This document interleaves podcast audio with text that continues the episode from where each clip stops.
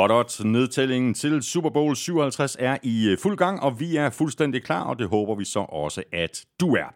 Du har ørerne i NFL-showet, der er produceret af Kvartrup Media og optaget live on tape i samarbejde med Tafel og oddset fra Danske Licensspil.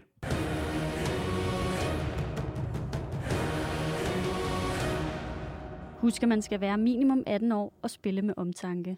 Har du brug for hjælp til spilafhængighed, så kontakt Spillemyndighedens hjælpelinje Stop Spillet eller udluk dig via Rufus. Regler og vilkår gælder. Og så har vi også øh, BookBeat med os igen, og det betyder, at du får øh, endnu en chance for at få øh, adgang til over 700.000 titler i to måneder, kvitt og frit hvis du signer op på bookbeat.dk-nfl. Og bum, så har vi fået nye legekammerater lige pludselig. Danish Crown er nemlig også med os øh, i den her uge og i næste uge. Og vi skal virkelig have slået på øh, tromme for deres sprit nye burgerbøf af grisekød. Vi har allerede sat en øh, konkurrence i gang. Det gjorde vi i går på Facebook, Instagram og Twitter. Og lige om lidt, der trækker vi øh, hele tre vinder af sådan en øh, Danish Crown Super Bowl grillkasse. Og i den kasse, der er der altså blandt andet to gange fire af de her nye bacon barbecue burger bøffer af dansk grisekød, plus en hulens masse andre lækkerier. Og øh, apropos øh, lækkerier, så har vi selvfølgelig øh, primært fokus på Super Bowl 57 i dag, og vi har valgt at zoome ind på en række matchups, der kan få stor betydning for, hvordan øh, kampen mellem Chiefs og Eagles kommer til at forløbe. Og så kommer vi øh, blandt andet også lige omkring øh, Hall of Fame og NFL Honors, hvor årets MVP og alle de andre priser jo bliver uddelt. Så skal vi selvfølgelig også omkring ugens spillere have trukket en heldig vinder, en kæmpe kasse med tafelchips, og hvis du støtter os på tier.dk, så har du givet dig selv chancen, og hvis du af en eller anden grund ikke er med i tierklubben, så skulle du tage at blive det. Så er du nemlig med til at sikre dig, at vi kan fortsætte med at lave NFL-showet, også her i øh, 2023. Du kan signe op på tier.dk, titaler.dk. Du kan også bare trykke på linket øverst på nflshow.dk. Det ligger lige ved siden af linket til shoppen, hvor du køber lidt af vores merchandise. Du kan også øh, lytte til showet på hjemmesiden, ligesom du kan gøre det på Danmarks største og bedste fodboldsite, gultud.dk, og derudover så kan du selvfølgelig lytte alle de sædvanlige steder, som eksempelvis i Apple Podcasts, Google Podcasts, Spotify, SoundCloud, og jeg skal komme efter dig. Uanset hvor og hvordan du lytter, så skal du have tak, fordi du gør det. Vi er glade for, at du er med os. Jeg hedder Thomas Kvartrup, og her kommer min medvært. Mm. Mm, pas nu på lampen. Jeg passer på lampen. Jeg ramte den ikke i dag. du har flyttet den. ja, skade bliver man klog, ja. men øh, Elming, det er jo vigtigt at fordele sol og vind lige, øh, har jeg hørt. Øh, og i sidste uge, der var det jo Eagles fight song. Så det måtte jo blive Chiefs i den her uge. Og så ser vi, hvad for en vi spiller i næste uge. Fordi det bliver en af de to, formoder jeg. Ellers skal der gå et eller andet helt galt. øh, Alvel, ellers øh, er du øh, i hoplag og klar til Super Bowl? Ja, jeg glæder mig. Det bliver en mega fed Super Bowl. Jeg synes, det er to helt igennem øh, jævnbyrdige modstandere, som kommer til at stå over for hinanden, og øh, når vi taler kampen igennem lidt senere, mm. så vil det også stå klart for folk, håber jeg, når vi er færdige, at det her det bliver en kamp, der bliver afgjort af de, af de helt små marginaler. Hvem undgår fejl? Hvem laver de store plays? Præcis. Hvilke spillere kommer i fokus? Så ja. det her, det, det bliver ja. en virkelig forhåbentlig fed Super Bowl. Ja, det var altså også en, en tight øh, afstemning på mailen, skulle jeg lige uh, hilse at sige, i forhold til, hvad vores lyttere uh, tror i forhold til den her kamp. Altså om de tror Eagles uh, vinder, eller om de tror Chiefs vinder. Kniv skarpt. Og det er det vist også uh, afstemningen på, på Facebook, yeah, sådan uh, sidst jeg tjekkede. Jeg hopper lige over, for jeg jeg har ikke engang tjekket her til morgen. Øhm, så vi lagde en afstemning op, øh, og det gjorde vi selvfølgelig i forbindelse med den her Danish Crown-konkurrence, hvor man kunne øh, stemme på vinderne af Super Bowl, og blandt alle dem, der sendte mails ind med deres bud, der øh, trækker vi altså lod om ikke færre end tre vinder. 56 55 Sådan til det. Eagles. Ja, det er 56 55 til Eagles på Facebook. Ja, jeg har, jeg har procenterne på mailen, dem vender vi tilbage til lige om lidt. Uh, vi skal lige uh, omkring uh, taffelsækken også uh, se, om der er nogle uh, lækkerier der. Der er der altid masser af lækkerier. Er oh, der det her. Jeg tager faktisk til Østrig uh, på fredag. Jeg skal se Super Bowl i Østrig for andet år i træk. Ja, uh, jamen der er, du, du jeg har lige huske at have nogle NFL sagt, Jeg har sagt til NFL, at jeg synes ikke, at det er smart af dem, at de har rykket uh, Super Bowl ind i uge 7 de er ikke vendt tilbage nu. Men det er grund til, at jeg du. Du skrev, du skrev også til dem sidste år. Det skrev også, det. Jeg kommer til at skrive til dem hver Når ovenbagte chips, sour cream and onion, dem støtter jeg første gang på i Østrig, de er virkelig, virkelig gode. Så øh, er de ude i de lokale supermarked, så prøv lige dem. Bum, de er gode. Så har vi en, øh, en ægte klassiker, ch- uh, truffle, truffle cheese, truffle, truffle chili cheese rings, truffles chili cheese rings, en af mine favoritter. Og så selvfølgelig en, en, en ægte football chip. Move the sticks. Move the sticks.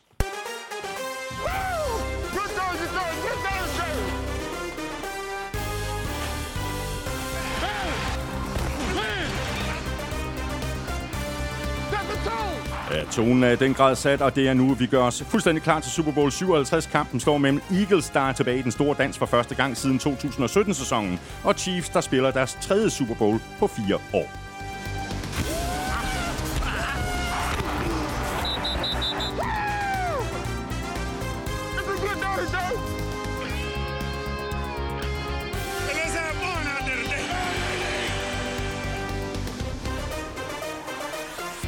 Vi tager en kig på de to hold og deres stjerne quarterbacks, og så ser vi blandt meget andet også nærmere på de to head coaches, Andy Reid og Nick Sirianni. De to forsvar kommer til at få kæmpe betydning, så dem zoomer vi selvfølgelig også ind på. Jeg hedder Thomas Kvartrup, og med mig har jeg Claus Elming. Den, den, den store dans lige frem. Jo jo, Det, det er vist det, man kalder en fordanskning af The Big Dance. Det er det lige Men det er den præcis. store dans, fair nok. Vi det er den store dag. Et eller andet skal jeg jo sige, sige, ja, ja, ja. Godt. Ved du hvad, jeg overvejer faktisk også at putte øh, ham her i, øh, i, i Kenningen. Vi kan lige snakke mere om lidt senere herhen. Good morning, guys. I'll get to the point right away. I'm retiring for good. Ja, vi kommer selvfølgelig til at tale øh, mere om, øh, om Brady lige om lidt. Øh, der er i det hele taget rigeligt at dykke ned i, inden vi gør det. Så skal vi lige have trukket lod om de her tre Super Bowl grillkasser fra Danish Crown. Vi satte som sagt øh, konkurrencen i gang i går på Facebook, Twitter og Instagram, hvor vi stillede spørgsmålet, hvem vinder Super Bowl? Og hvis øh, du har sendt dit bud ind på mailsnablag.nflshowet.dk, ja, så kan det være, at øh, du er en af de heldige, der vinder en af de her tre Danish Crown Super Bowl kasser, som er lavet helt specielt til NFL-showet. Og i de kasser, der er der følgende ting. To gange fire af de her helt nye bacon barbecue burgerbøffer af dansk grisekød. De er allerede formet som burgerbøffer, og de vejer øh, 125 gram stykket. Så er der to gange øh, tulip spare ribs. Der er to gange tulip pulled pork. Og så slutter vi lige af med et kilo tulip bacon. Så er bunden ligesom lagt, ikke? Det er, det er hovedingredienserne i en lille hurtig Roethlisberger. der kan blive til tre.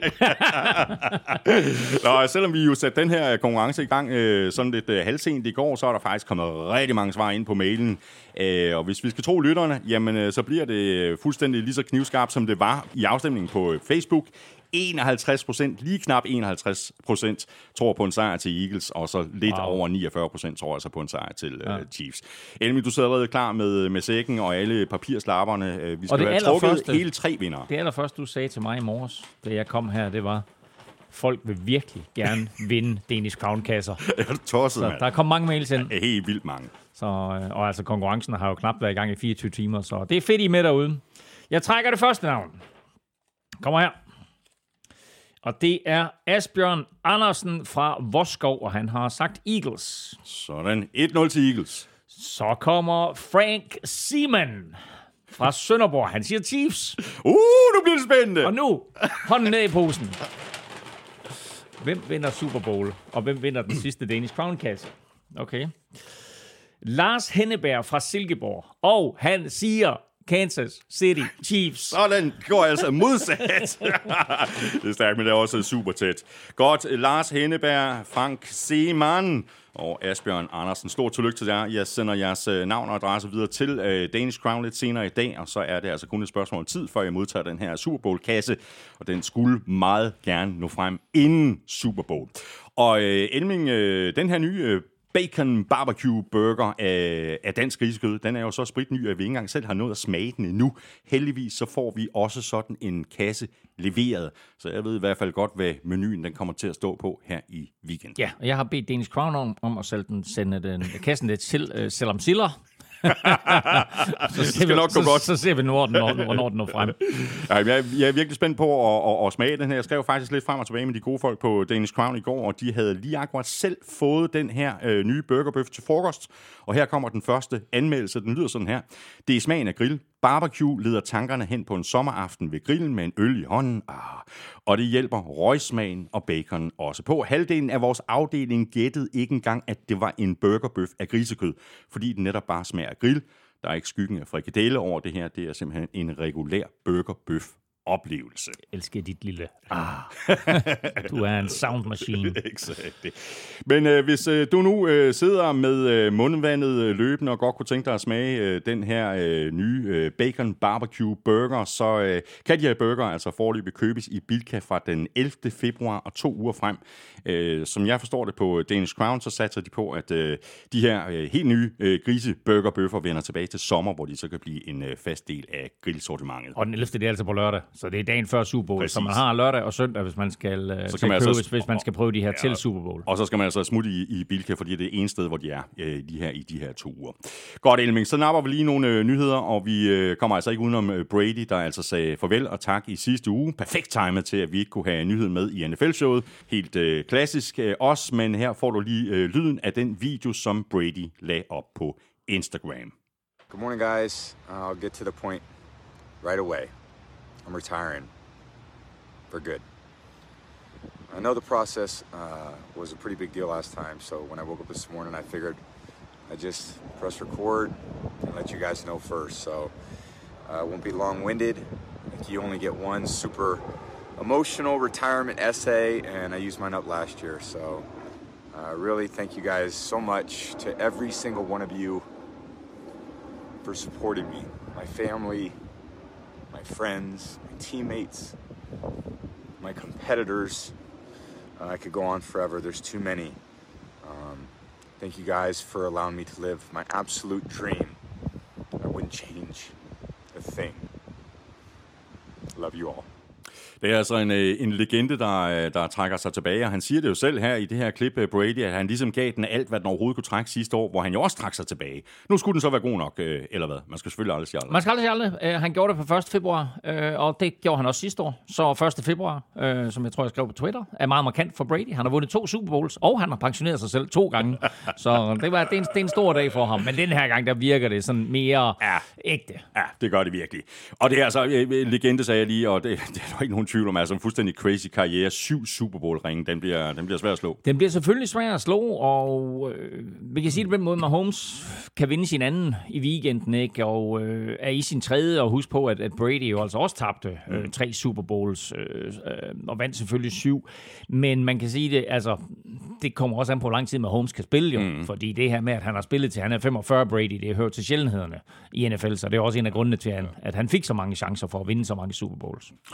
Han kan jo nærmest øh, komme i Hall of Fame øh, tre gange. Altså hvis du ser på hans stats øh, fra da han spillede i sine 20'ere, og Ja, i sine 30'ere, vanvittigt. og i sine 40'ere. Jeg så, jeg så et tweet her. Jamen, jeg, jeg, har dem, jeg har dem her, Det er fordi han i, i sine 20'ere, ikke, og der starter han jo først med at spille sådan rigtig fra han er 22, ikke, der kaster han for 21.000 yards, 147 touchdowns og vinder tre Super Bowls. I sine 30'ere, der kaster han for 40.000 yards, 309 touchdowns og vinder to Super Bowls. Og det er også fint nok.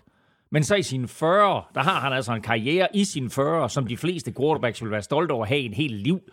Øh, eller en hel karriere, ikke? Altså i sine 40, 27.000 yards, 193 touchdowns kaster han og vinder to Super Bowls. Det er vanvittigt. Det er vanvittigt. Det er vanvittigt. Og, det og så er han jo den eneste spiller nogensinde, der har vundet en Super Bowl i tre forskellige årtier. Ja, men det er, det er, det er fuldstændig crazy. Så altså, det er selvfølgelig øh, at det her, vi vil huske øh, Brady for. Øh, der er så også andre ting. Altså, der har været en, en masse historier. Der kom lige en lille øh, rise i lakken med Deflategate. Men det er vel også, øh, hvad det er, en, en rise. Altså, det, det er vel ikke noget, der kommer til at øh, definere hans eftermæl. Nej, det er det ikke. Øhm, og nu øh, ved jeg godt, det her det handler om Brady, men jeg kan også godt lide at, at lade ting komme til at handle lidt mere om mig.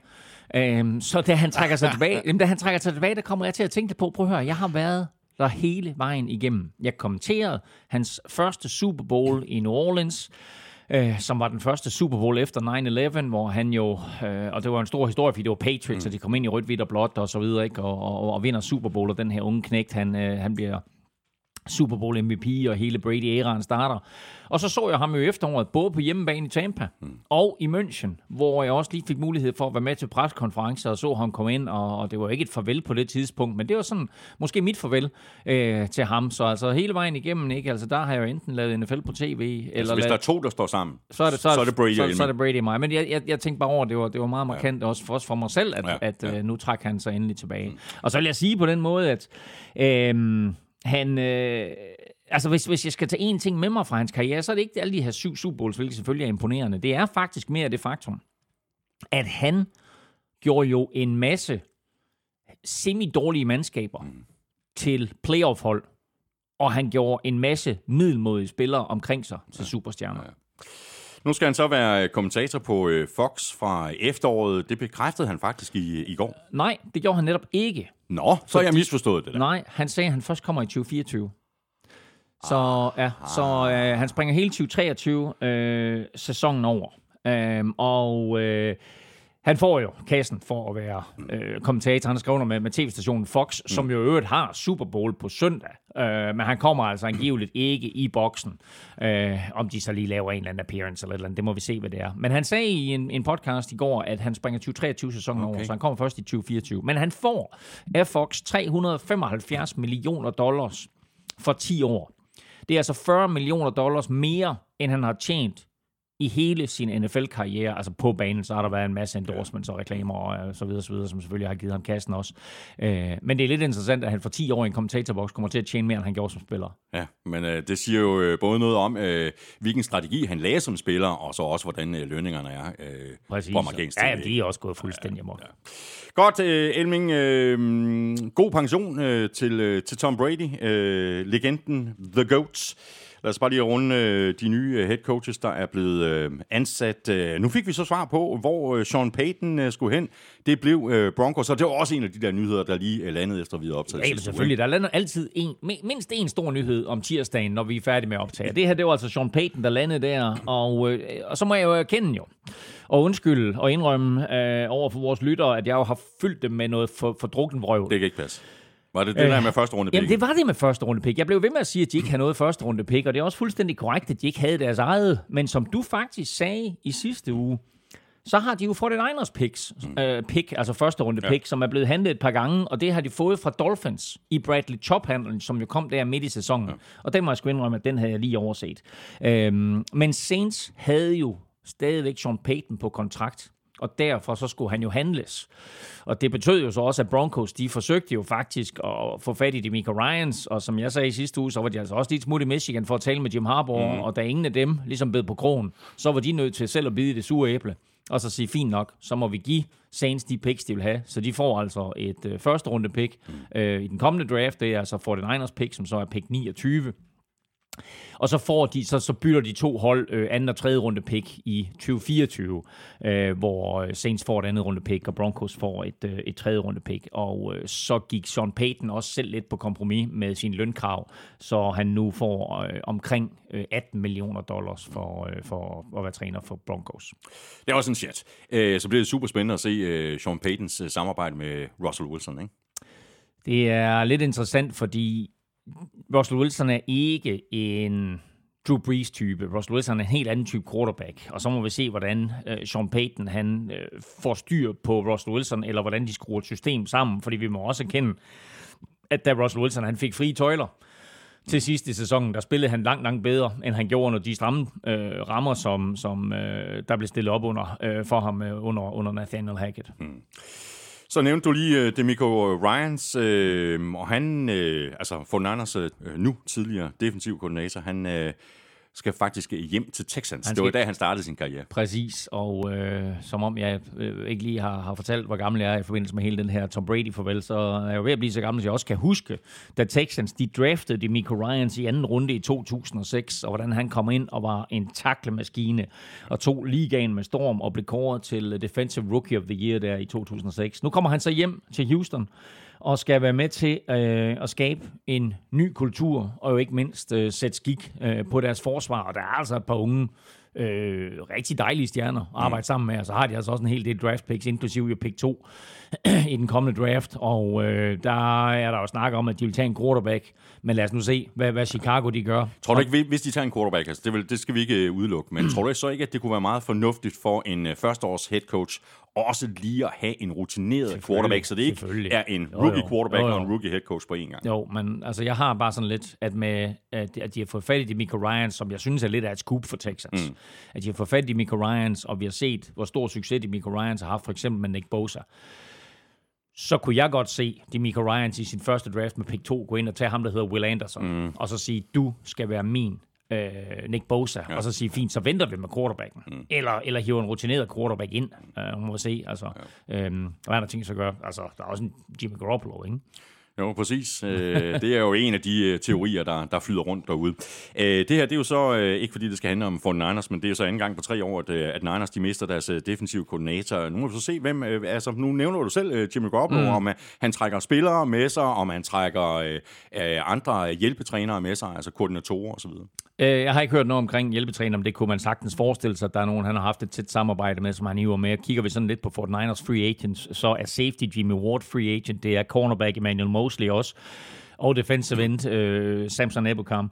Øhm, så det vil det være naturligt, at han forsøgte at lokke dem med, og især kunne jeg godt se øh, ham tage Jimmy Ward med. Ja, præcis, og jeg tror også, han, han ryger. Jeg tror faktisk ikke, han er interesseret i at komme tilbage til, til Fulham, mm. han er lidt uh, utilfreds med den uh, position, han har spillet i år. Hvem uh, mangler egentlig stadigvæk at finde uh, ny head coach? Uh, det er Cardinals og Coles Ja, nu, fuldstændig rigtigt. Altså, Coles er jo interesseret i uh, Shane Steichen, der er offensive coordinator uh, for Eagles, og derfor så får vi jo ingenting at vide før efter Super Bowl at spille, men det er jo lidt sjovt, fordi Eagles head coach Nick Sirianni jo tidligere var offensive koordinator for Colts, så det bliver sådan en, mm. en, en uh, lille sjov ting at følge med i det, om det bliver Shane Steichen, der bliver, der bliver head coach der. Og hos Cardinals, der ligner uh, Bengals defensive coordinator Lou Anarumo, måske den kommende head coach. Han skal i hvert fald til anden samtale ja. på fredag. Uh, så det bliver enten ham eller Giants offensive coordinator Mike Kafka, øh, der ender med at blive head coach dernede. Så må ikke der kommer en nyhed fra Arizona her. Øh, Når vi har uploadet. I, i, ja, det kunne der, det kunne der også. Ej, du, du er først på fredag, skal det samtale. Men øh, nej, men nu tænker jeg på, der, der foregår en helt del andre ting i Arizona lige nu. Det er rigtigt. Så jeg er ikke sikker på, at de kommer ud med en nyhed omkring, hvem der skal være head coach for Cardinals i den her uge, hvor det er sådan, at øh, der er to andre hold, der spiller på Cardinals bane. Nej. Og så er Vic Fangio, han er blevet ny øh, defensiv koordinator i øh, Dolphins. Jeg havde faktisk øh, en fornemmelse af, at han ville vende tilbage til 49ers, hvor han jo tidligere har været tilbage under Harbour. Mm, og det er lidt interessant, fordi jeg har hørt, at øh, Vic Fangio faktisk har haft en meget markant rolle hos Eagles i år. Han har været konsulent hele sæsonen og har været med til at, at stable en hel del af de her forskellige defensive gameplans på, på banen eller op på benene. Øhm, og jeg er faktisk lidt i tvivl om han kommer til at være en, en officiel del eller en uofficiel del af, af Eagles trænerstab her op til Chiefs-kampen, øh, og om han kommer til at være med til at lave en eller anden form for gameplan til at stoppe med Holmes og, og ikke mindst Travis Kelce jo. Men øh, han er officielt nu i Miami Dolphins. Øh, Cowboys har forfremmet Brian Schottenheimer. Han var også en slags konsulent for Cowboys i den for, for, forgangne sæson. De har for, for, øh, forfremmet ham til offensive coordinator, vel at mærke med, med den lille stjerne ved, at han skal lave gameplans, men at det er Mike McCarthy ja, selv, ja. der kommer til at håndtere playcalling. Uh, Panthers har hævet Broncos defensive coordinator i Jero Evero ind. Og det er lidt sjovt, fordi han var altså i spil uh, rigtig, rigtig mange steder, og havde også været til samtale hos Minnesota Vikings, men ender altså med at tage til, uh, tage, tage til uh, Panthers og blive defensive coordinator øh, under Doc Peterson. og så har Vikings i stedet øh, heddet Brian Flores ind. Mm-hmm. Så det er lidt interessant. Det er en god hyring. Det er en rigtig god hyring, sådan rent personalmæssigt, og, og også det, han kommer med, er jo en, en meget mere aggressiv tilgang til, øh, til, til hele forsvaret, end det vi så, at Donatel havde i den forgangne sæson. Men altså, han ligger stadigvæk i en retssag med NFL, ja. så der kommer til at være sådan noget tidehistorie og sådan lidt, og jeg tænker, okay, altså, hvor meget kommer det lige til at følge? Men altså, rent, rent, rent personmæssigt, rent coachingmæssigt, super godt, øh, øh, super god hyring af, af Vikings. Og så øh, vil sige, når vi så kigger på alle de her defensive coordinators, der har skrevet under, så er det sådan set mere eller mindre kun for Niners, der mangler en, og der er Steve Wilkes ja, øh, han i, spil. i spil. Han er i spil, så ja. lad os se, om det igen er med, at han kommer derud. Har du andre træner, eller kun Nej, det var sådan set, øh, det var lige en hurtig gennemgang. Jamen, det er glimrende, så napper vi øh, quizzerne. Vi skal have quizzen! Åh. Oh. Det er tid til quiz, quiz, quiz, quiz, quiz. Nå, Elming. Ja, Thomas. Hvad har du til mig? Jamen, øh, det er fjerde gang, at øh, Super Bowl skal spilles i Arizona. Du behøver ikke skrive op endnu. Um, det er fjerde gang, Super Bowl skal spilles i Arizona. Uh, de tre foregående Super Bowls har alle sammen haft nogle uh, vilde storylines. Uh, Super Bowl 30. Cowboys vandt over Steelers, og det er til Jerry Jones' store fortrydelse sidste gang, at Cowboys har vundet andet end en tidlig sommerferie. Uh, så var der Super Bowl 42. Giants vandt 17-14 efter det helmet catch og ødelagde dermed Patriots perfekte sæson. Patriots var ellers 18-0 inden den Super Bowl. Og så Super Bowl 49, øh, der vandt Patriots så endelig i Arizona, da Malcolm Butler jo interceptede Russell Wilson. Og øh, spørgsmålet jo for evigt vil være, hvorfor Hvor løb I Seahawks? bolden? Ja, præcis. Ja. Giv nu bare bolden til Marshawn Lynch. Han står Præcis. klar. Men de tre Super Bowl, Super Bowl 30, Super Bowl 42 Super Bowl 49, der kan du vælge et spørgsmål til en af dem. Glemmer jeg, så tager jeg 30. Så tager du 30. Det var den svære. Det er klassisk. ja, nå. Steelers og Cowboys mødtes i den Super Bowl, og de har som de eneste mødt hinanden tre gange i Super Bowl-historien. Cowboys har også mødt Bills to gange, men hvilke andre hold har mødt hinanden to gange i Super Bowl? Jamen, det er et helt vildt langt spørgsmål, det her, Elmin. Prøv lige at gentage det. Hvilke, hvilke hold har mødt hinanden to gange i Super Bowl? Hvilke hold har mødt hinanden to gange i Super Bowl? Ja. Hvor, hvor mange er der af de der, der har mødt hinanden to gange? Fire. Altså udover dem, jeg lige har ramt op. Bengals, 49ers, ja godt. Øhm, yes, øhm, og hvem øh, har så ellers... Oh. Can't do it. Nej, okay. Ved du hvad, jeg har et øh, par, øh, par, par spørgsmål øh, til dig, Elming, ja? Som jeg kan vinde. De er faktisk nemme, øh, begge to. det er de. Okay, ja. Øhm, Det vil lige sige, de to andre spørgsmål her de er jo meget nemmere end det her. Jamen, det er klassisk. Jamen, det er klassisk. Godt. Øh, jeg har lige sådan en, en, en drille en først. Øh, Hvilke hold har spillet i fire Super Bowls, uden at have været foran en eneste gang? Og har tabt med, to, med, dobbelt, med dobbelt cifre, eller to cifre hver gang. Ja, Ja, ja. ja de spiller lille, tænker jeg. Ja, det gør de. Ja. Nå, okay. Det var ikke det rigtige spørgsmål. Nej. Jeg har et andet spørgsmål. Ja, tak. Øh, jeg har forsøgt at lave sådan et spørgsmål, der både har noget med Brady at gøre, Ja, og Eagles, ja. og Chiefs. Nå, spændende, ja. Ja. Så øh, hvis jeg nu siger Ja, Brady, Eagles ja. og Chiefs, Ja. hvad siger du så? Altså, hvad er øh, fællesmængden? Hvad er fællesnævneren? Brady, Brady Eagles og Chiefs. Ja. Øh, Du skal ikke svare nu. nå, er, det, er det spørgsmålet? Det er et spørgsmål. Det er quizzen, det her. Hvad fællesnævneren er for de tre? Ja. Nej, hvad er fællesmængden? Altså, hvad, hvad, hvad binder dem sammen? Ja, ja, præcis. Ikke? Okay, så det er spørgsmålet. Det er spørgsmålet. Okay, den er giftig. Den, det, det er meget sjovt. Det vil jeg gerne Ja, sidde ikke? og Den er god, ikke? Ja, jo, den er god. Jo, jo. Ja, det er godt. Godt. Godt. Jamen, øh, Elming, vi øh, kommer tilbage til quizzerne øh, helt til sidst i udsendelsen, øh, fuldstændig ligesom vi plejer at gøre. Øh, og nu skal vi altså så småt begynde at se frem mod Super Bowl. Men inden vi gør det, så kan vi lige øh, runde et øh, par af de ting, der sker allerede om et øh, par dage. Det er nemlig på torsdag, at øh, NFL Honors øh, 2023 løber af stablen. Og det er så også her, at øh, det bliver afsløret, hvilke af Hall of Fame-finalisterne, der bliver indlemmet i Hall of Fame i Canton, Ohio, altså får en byste op af sig selv, ligesom Morten Andersen jo har. I plejer at lave sådan en liste over alle finalisterne inde på gulklud.dk. Øh, det går jeg ud fra, at I også har lavet i år. Det har vi. Den kan man finde inde på Google Klud, enten ved at søge på NFL Honors, eller ved at gå ind på vores øh, dedikerede Super Bowl-site, som jo bare hedder gulklud.dk-super Bowl. Bum. Hvem er dine øh, fem favoritter øh, til at gå i Hall of Fame? Jeg har også noteret fem. Jamen, jeg vil sige, jeg har faktisk kun to.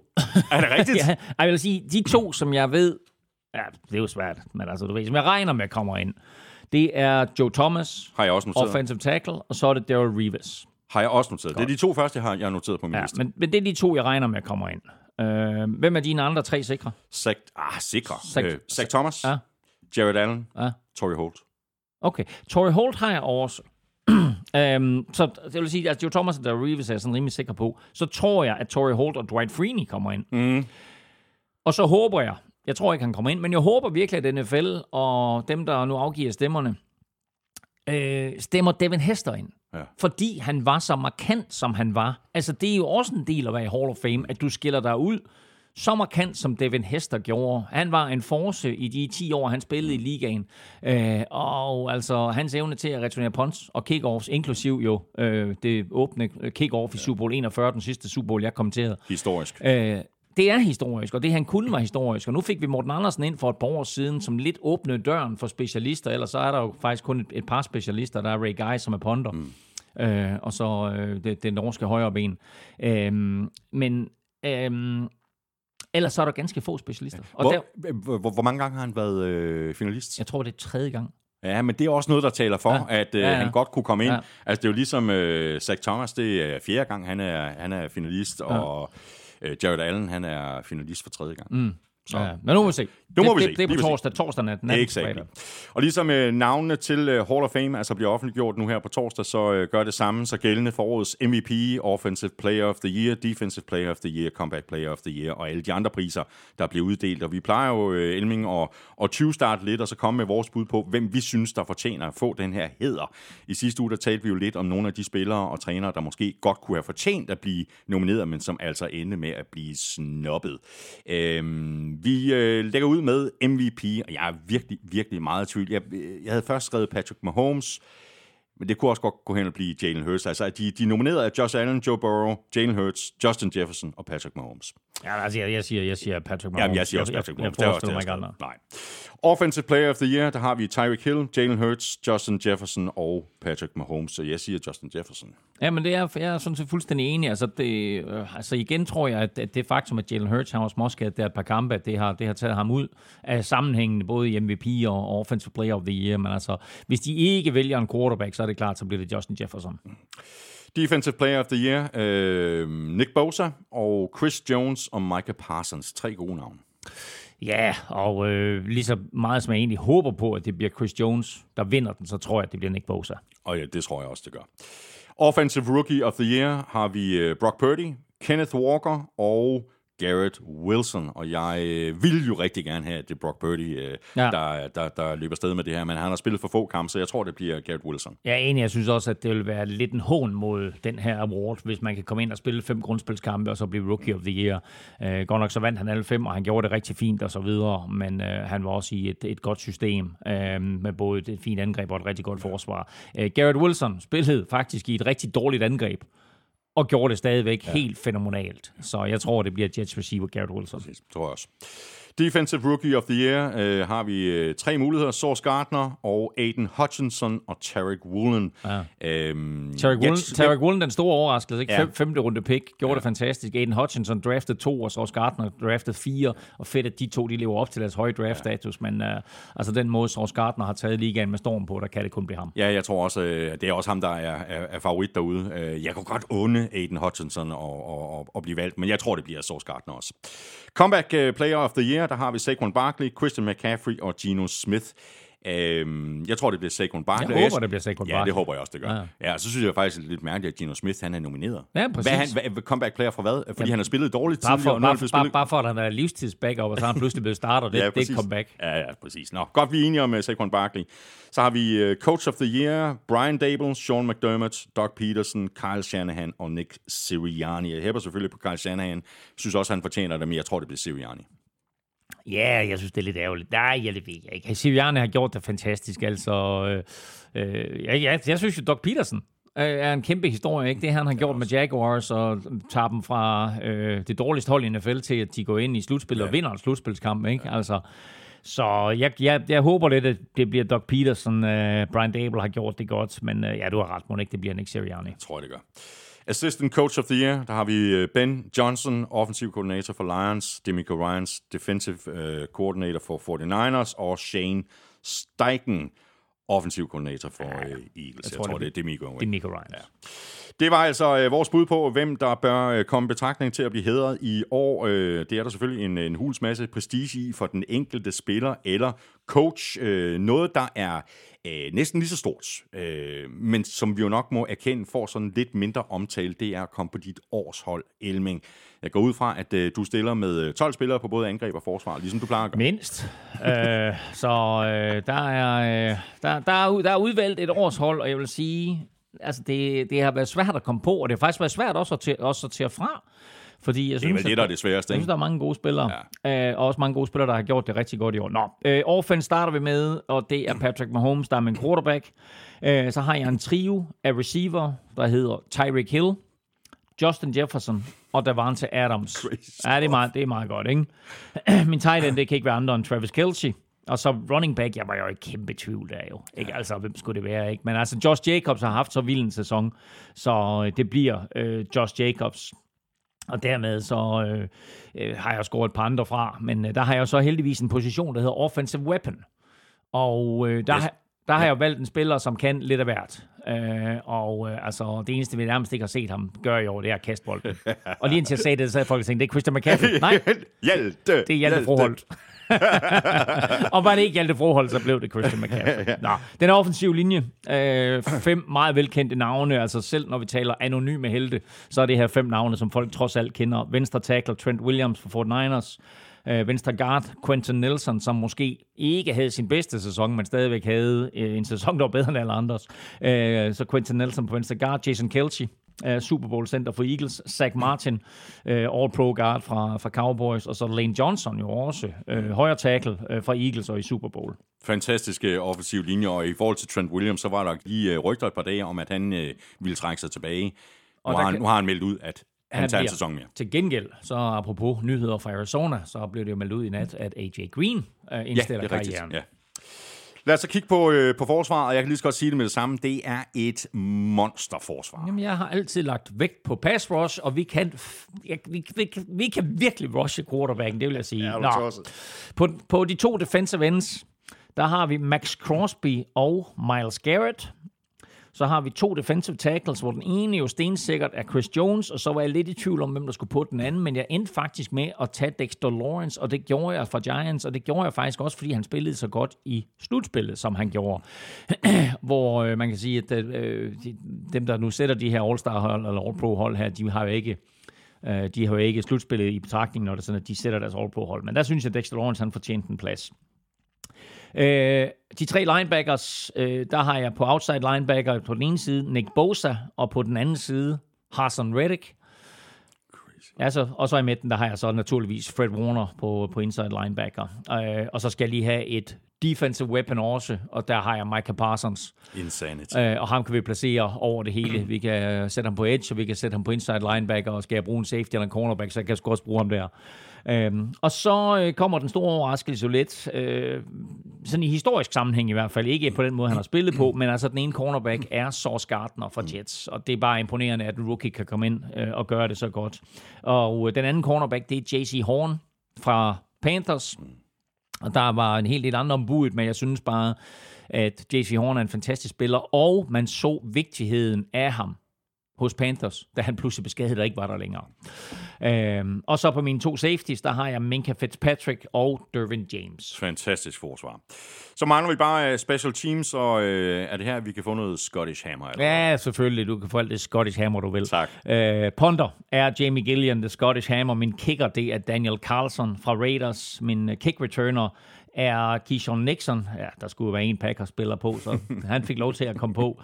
Øh, min punt returner, Marcus Jones. Øh, også en rookie fra, fra Patriots. Og så bliver min special team-spiller Jeremy Reeves fra, fra Washington, som førte ligaen i, i special teams tackles. Det var altså øh, Elmings øh, års hold, og hvis øh, du synes, at der er nogle, øh, nogle spillere fra, fra det hold, som du holder med, øh, som du synes, der mangler på den her liste, så kan du brokke dig til øh, Elming direkte på Twitter på snaklag NFLming.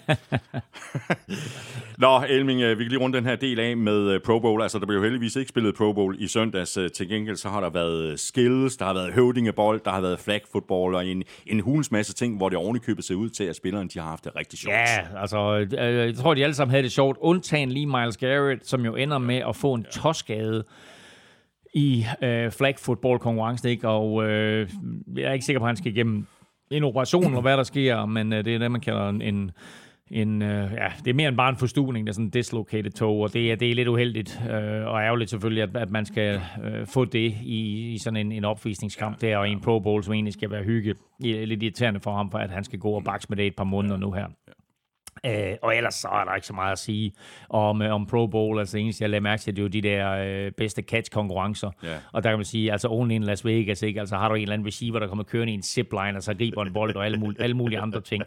Øh, men jeg lyttede til en podcast, hvor der var en ung knægt, øh, som blev interviewet, der sagde, at han synes faktisk, det var fedt, og han så det her mm. øh, mere, end han har set Pro Bowl før. Og ja. det er præcis det NFL, de vil. Præcis. Jeg kommer ikke til at Også fordi der har været en hules masse Ja, men- forskellige prøv klip at- på sociale medier. Sådan. Jeg synes, Nå, det så ud, er som om de havde det sjovt. Ja, ja, og, og alt det der, ikke? Men det er også det, NFL de vil. De vil jo på, på en eller anden måde forsøge at få fat i det unge publikum, ikke? Så de starter jo helt, øh, aller, helt tidligt der med Nickelodeon og, og, og det her slimeball og sådan noget, de kører, ikke? Du ved, så de, de, de, er jo, det er jo en markedsføringsmaskine af rang, det her, ikke?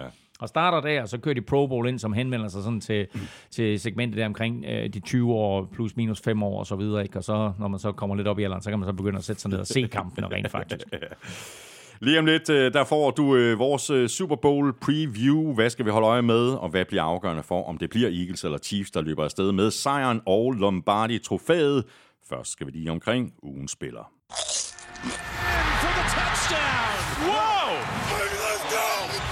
Ugen spiller præsenteres af Tafel.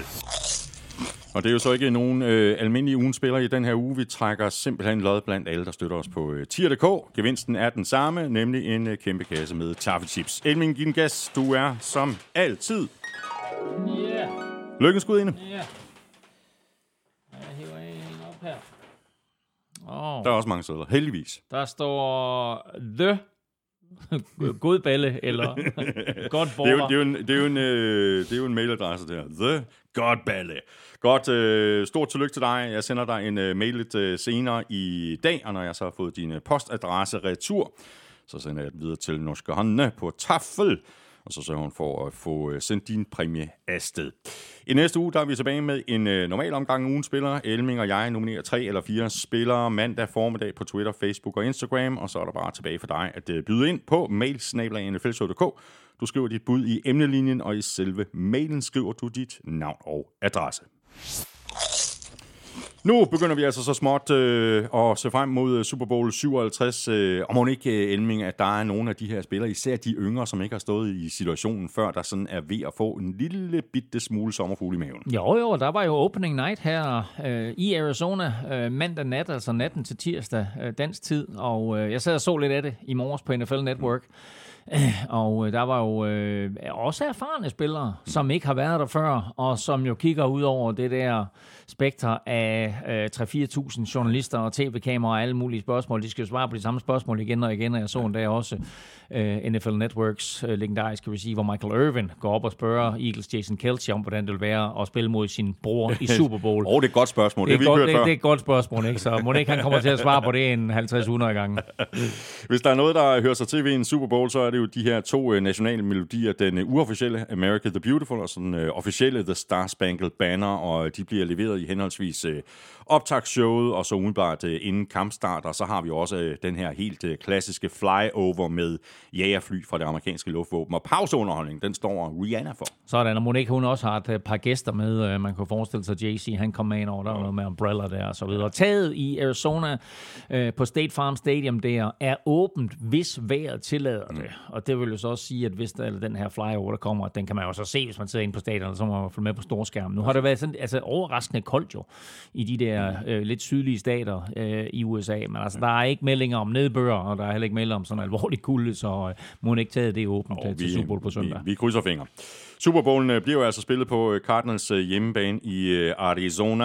Arizona. Her har begge hold jo faktisk spillet tidligere på sæsonen. Det har de, og de har begge to vundet. Og øh, det var jo meget sjovt, fordi øh, det betyder, at øh, det hold, der nu vinder øh, på søndag, har vundet to kampe i Arizona. Og der var der en af vores øh, trofaste lyttere, der pointerede, at det er jo rigtig interessant, fordi så har de vundet en kamp mere end Cardinals vandt i Arizona i år. Uha. Uha, uha, uha. Nå, nu hopper vi i de her øh, udvalgte matchups, hvor vi altså forsøger at pejle os lidt ind på, øh, hvad der kan ende med at blive udslagsgivende i Super Bowl 57. Vi spoler lige allerførst båndet tilbage til den 3. oktober 2021, den sidste gang, hvor Chiefs og Eagles spillede mod hinanden. Og Elming, det var jo en øh, regulær magtdemonstration dengang af Patrick Mahomes. Ja, det var spil u 4 i grundspillet sidste sæson, øh, og Mahomes var den store stjerne og kastede fem touchdowns. Men glemt i den historie er, at Jalen Hurts faktisk havde lidt et coming-out party. Med 387 yards kast og 47 yards løb, og altså over 400 yards samlet. Og det var vel at mærke, før A.J. Brown kom til klubben. Uh, han kom jo først til herinde den her sæson. Uh, der er gået næsten halvandet år, og nu mødes de altså igen. Øh, og, og det er vel øh, nu de to største favoritter til at vinde MVP-titlen, ikke kun i kampen, men også, hvad hedder det, på torsdag mm. til NFL Anders, uh, Mahomes og, og Jalen Hurts, men det var der ikke nogen, der havde forudset, da de mødtes dengang. Lad os bare komme i gang med matchuppet, og vi kan jo passende lægge ud lige præcis med de her to øh, holds øh, quarterbacks, altså Mahomes og så øh, Jalen Hurts. Øh, nu spurgte jeg ind til det her med de unge spillere, mm. der måske har lidt øh, sommerfugle i maven, og måske er der også nogle af de ældre spillere, der har lidt sommerfugle ja. i maven. Hvor meget betyder det egentlig, at Mahomes han har stået i en Super Bowl før? Jamen, det er klart, at det betyder en hel del. Bare det faktum, at han og holdet øh, har været igennem hele den her mediemølle før, og så sent som for, for to år siden og for tre år siden, altså, øh, og også har, øh, eller fire år siden er det vel, øh, og også for eksempel har prøvet den her opening night, som vi lige talte om i går. De har prøvet den før. Øh, jeg er sikker på, at, at, at, at hele den der oplevelse godt kan tage pusten fra en øh, første gang, man er der. Øh, Eagles har faktisk seks spillere, nu jeg lige prøve at se her, Eagles har faktisk seks spillere, som var med, da de vandt Super Bowl sidst. Øhm, og det er altså seks markante spillere. Det er Brandon Graham, mm-hmm. det er Jason Kelce, det er, de er syv faktisk, det er Fletcher Cox, det er Lane Johnson, det er Isaac Seumalo, og så er det uh, long snapper Rick Lovato, og kicker Jake Elliott, mm. og så uh, faktisk også defensive end Derek Barnett, som godt nok er skadet og ikke er med. Så altså otte faktisk. Og det er klart, at de spillere der, de har haft en eller anden form for coaching-rolle op til ja. i går. Simpelthen bare med at gøre, gøre de unge spillere og de klar, nye spillere klar. Hvad er det, I kan forvente jer? Altså. Ja. ja. Og dernæst selvfølgelig også en coaching-rolle her ja, i løbet af, af resten af ugen. og når det så er sagt, så vil jeg sige, at det er jo simpelthen, altså jeg er simpelthen imponeret over Jalen Hurts. Jeg synes, han virker meget afklaret og helt upåvirket på pressekonferencer, også når man hører ham mm. efter kampe i løbet af sæsonen. Men altså, lad os nu se på søndag kl. 00.37, hvordan øh, han reagerer, når det første kick-off det bliver sparket. Ja. Så kan vi lige tage en uh, tur på de to til, hold. Til, sådan... til, til den store dans. Ja, det er den store dans. Ja. hey, lad os bare uh, tage en tur på de her to hold. Altså helt overordnet og helt generelt. Uh, hvad, uh, hvad kendetegner dem? Hvad har bragt dem til Super Bowl? Uh, der er jo, uh, som der altid er, uh, så er der jo kæmpe fokus på angrebene. Men altså ikke overset de her to forsvar. Nej, det er to virkelig, virkelig gode forsvar. Eagles uh, selvfølgelig uh, bedst. Uh, flest markante profiler har det der vilde pass som kan gå hen og blive rigtig afgørende for den her kamp, og er godt besat sat øh, i, i alle geleder. Men altså, Chiefs er bare kommet rigtig, rigtig godt efter det, og har jo må, måske faktisk den største stjerne af dem alle. Det er enten Hassan Redding eller, eller Chris Jones, vel sagtens. Men altså, Chris Jones er bare en kæmpe stjerne. Øh, og så er de bare godt coachet, og det er de øh, helt fra toppen, Andy Reid hele vejen rundt, men jo også defensive coordinator Steve Spagnuolo. Så det her, det er altså to forsvar, som, øh, som står i skyggen af deres angreb selvfølgelig, ja. man har gjort det rigtig ja. godt. Og vi kan lige øh, tage en tur på de øh, to øh, defensive koordinatorer lige om lidt. Lad os lige runde Andy Reid. Han står i sin fjerde Super Bowl. Han har vundet en, han har tabt to.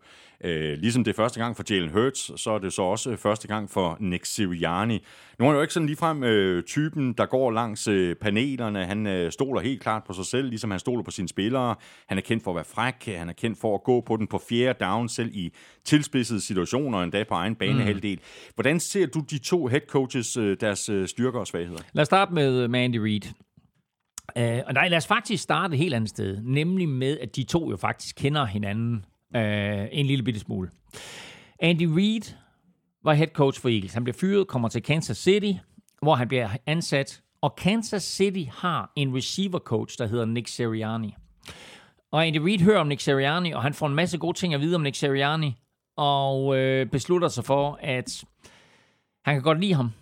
Han synes, han er spændende, men han er nødt til at fyre ham, fordi Andy Reid kommer ind med sit eget crew af trænere, mm-hmm. hvor receiver-coachen er David Colley som jo senere så blev head coach for Texans. Ikke? Nå, så han tager David Culley med ind. Øh, så han fyrer rent faktisk Nick Sirianni i 2013. Så det er der, deres veje øh, krydses første gang. Og der sagde Nick Sirianni faktisk også til opening night, at der stadigvæk er sådan det, man kalder en lille chip on my shoulder ja, ja. over at blive fyret. Jeg tror nu mere, at det er en, en lille bitte ting. Øh, Sirianni røg videre øh, og, øh, og, og ender så med at øh, og blive head coach selvfølgelig for, for Eagles. Men altså, han er den rutinerede rev af Andy Reid øh, med øh, to Super Bowl sejre. En som quarterbacks coach for Packers øh, i Super Bowl 31, og så sin helt egen Super Bowl som head coach for Chiefs øh, i Super Bowl 54. Han har været i NFL siden 1992, så det er altså hans 30-års jubilæum i år som NFL head coach. Og ud af de øh, 30 år, der har han været 24 år som head coach. Øh, først 14 år for Eagles, og nu her 10 år for Chiefs. Meget succesfuld begge steder. Og øh, jeg tror, havde det ikke været for Bill Belichick, så havde vi jo nok talt om Andy Reid mm. som NFL's bedste træner. Øh, den ære tilfælder på ingen måde Nick Sirianni endnu, men øh, måske så kan han jo, øh, som du sagde, blive kåret til årets træner øh, på torsdag. Og som sagt jo altså krydse vej med, med en Reid i 2013. Da han så bliver fyret, der tager han til San Diego, hvor han har lidt forskellige øh, coaching-roller, inden han så kommer til Colts, hvor han bliver offensive coordinator, og så sidste år til Eagles, hvor han jo i sit første år tager dem i slutspillet med en ung, uprøvet quarterback, øh, og så her i sit andet år tager dem til, øh, til, til, til Super Bowl, og bare, altså han er jo øh, stadigvæk en, en ung, coach, ikke? Altså, så øh, han er super, super vældig, øh, og har fået øh, vendt det her hold øh, rundt på ganske, ganske kort tid. Ofte der øh, går et øh, hold succes jo hånd i hånd med det samarbejde, som en head coach og en GM har, og det er jo ikke så tit, at vi taler om general managers, men øh, Brett Veach og Howie Roseman, øh, de er vel øh, to af de bedste Absolut, feltet, ikke? absolut. Altså det er sådan lidt de magiske fingre i baggrunden. Uh, Brett Veach, uh, general manager for, for Chiefs, og Howie Roseman for Eagles. Uh, altså ingen af dem er jo bange for at lave trades, og de er heller ikke blege for at pege på uh, områder, som, som kan forbedres efter en sæson. Uh, Veach har jo forestået overhalingen af Chiefs offensiv linje og, og, og den ungdomsindsprøjtning, der kom i år, både via, via draften og free agency. Og ham og, ham og Reed har været sammen i utrolig mange år, så de tænker jo ens og så videre. Øhm, vi havde også modet jo til at sende Tyreek Hill på porten, ja. ikke? og i stedet for at sige, vi sparer en frygtelig masse penge ved ikke at give ham, hvad det sådan, han mener, han skal have, og så får vi en, en stak øh, draft picks ind i stedet for. Øh, og, og, og, og, og troede på sammen med Andy Reid, at med Mahomes, der kunne de skifte Tyreek Hill ud med en masse andre receiver. Mm. Og det vilde af det hele, det er, at Tyreek Hill, han tjener næsten dobbelt så meget som hele Chiefs receiver stab, ikke? Så det er også noget, der hører med i det der med at være, være general manager. Og husk også lige på selvfølgelig, at Veach også var ham, der kom løbende ind med, med det der øh, videobånd til øh, Andy Reid for et par år siden og sige, jeg har en fyr her, der hedder øh, Pat, Patrick Mahomes. Ham skal du lige kigge lidt på. Ham skal du lige kigge lidt på, ikke? Så, og så lavede de en trade, der gjorde, at, øh, at de kom op og kunne tage Mahomes, ikke? Howie Roseman hos Eagles, øh, har bygget et fantastisk hold op, hvor, hvor der jo især har været fokus på, på skyttegravene. Øh, både den offensive linje og den defensive linje er jo vanvittigt godt besat, og så må jeg sige, hans handel øh, for A.J. Brown inden sæsonen var jo super godt set. Det var også altså, imponerende godt set, og altså, måske nemt, men alligevel, du skal, du, du, skal, du, skal, du, skal, du skal foretage det, der skal foretages for, at det er sådan, at du, og, og sørge for, at kontrakterne på plads. Han får Hassan Reddick ind, og han får James Bradbury ind til at, at styrke et par svagheder på forsvaret. Men du skal også være klar til at, at, at smække hænderne på kogepladen, ikke? Fordi jo, hvis jo. det går galt, og du øh, fyrer alle de der penge af på nogle, øh, på nogle stjernespillere, bum, så er, der, Ja, ja, så er men altså, altså- dit, øh, dit hoved, der ryger først, ikke? Han har gjort det rigtig godt i mange, ja. mange år, Harry Roseman, og, og tager sjældent fejl, og det er jo også ham, der vandt det der power struggle med Doc Peterson i, i sin tid, hvor vi var sådan lidt, hvad fanden sker der, ikke? Men altså, man kan jo ikke... Man kan ikke sige, at han ikke har gjort det godt, uh, Harry Roseman, uh, og husk også på, at det jo også var ham, som draftede Jalen Hurts, mm. mens Eagles stadigvæk havde Carson Wentz, og vi jo dengang sagde, sagde hvad er det der for noget? Ja. Hvad sker der der? Ja. Ikke? Altså, så, men øh, de havde, en, øh, de havde en vision, og nu er den altså fuldført, nu står de i Super Bowl. Ja.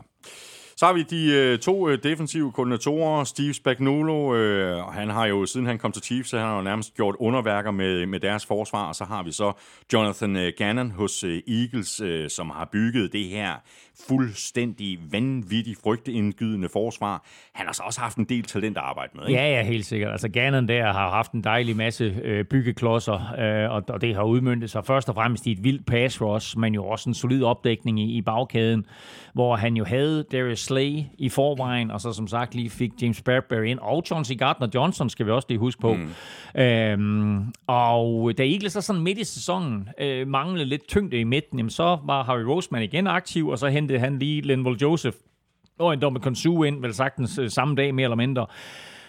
Og en dommer Konsu var jo med til at tæve Chiefs øh, i Super Bowl her for et par år siden, øh, sammen, med, sammen med Buccaneers i Super Bowl 55, så han kender dem i hvert fald. Og så Spagnuolo, det er jo lidt sjovt jo, Chiefs defensive coordinator. For han har jo en, en, en fin track record, øh, blandt andet som defensive coordinator i Super Bowl 42, hvor hans Giants, som øh, nævnt i quizzen, jo ødelagde Patriots drøm om en ubesejret sæson, vel at mærke på samme stadion, som der spilles på på søndag.